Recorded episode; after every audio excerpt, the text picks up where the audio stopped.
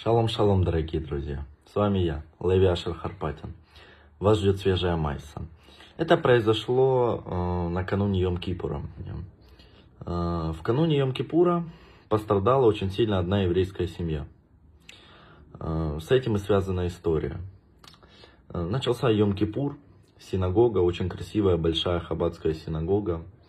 Э, огромное количество людей, просто ну, пройти было тяжело.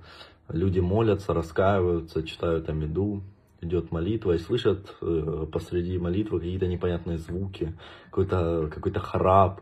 И видят в углу синагоги, Йом-Кипур, день раскаяния, лежит человек пьяный, э, в какой-то оборванной одежде и какие-то издает звуки. Они начали возмущаться, тыкать на него пальцем, говорить Равину, что это такое, что происходит, синагога, Йом-Кипур.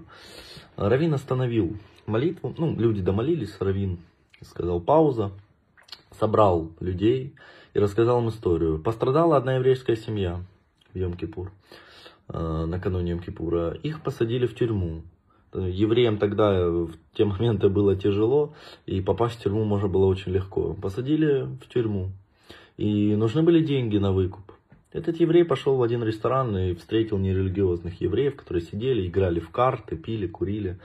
Подошел, говорит, я вижу, вы евреи, пожалуйста, помогите, Йом-Кипур, нужно выкупить одну семью. Они начали смеяться, какой Йом-Кипур? Он говорит, ну я вас прошу, ну сделайте такую мецву, пожалуйста.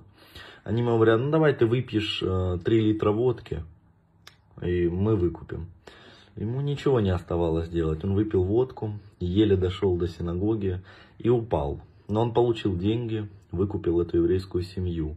И лежал там весь день. Равин говорит, он уже искупился, он очистился, он попросил прощения у Всевышнего лучше, чем мы все с вами вместе взятые. Поэтому не нужно судить то, что вы видите своими глазами.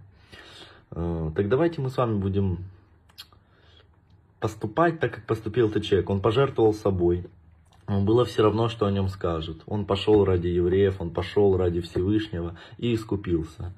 Друзья, всем легкого поста. Давайте мы тоже будем стараться с вами искупить свою вину. Будем честны и открыты перед Всевышним. Браха слуха.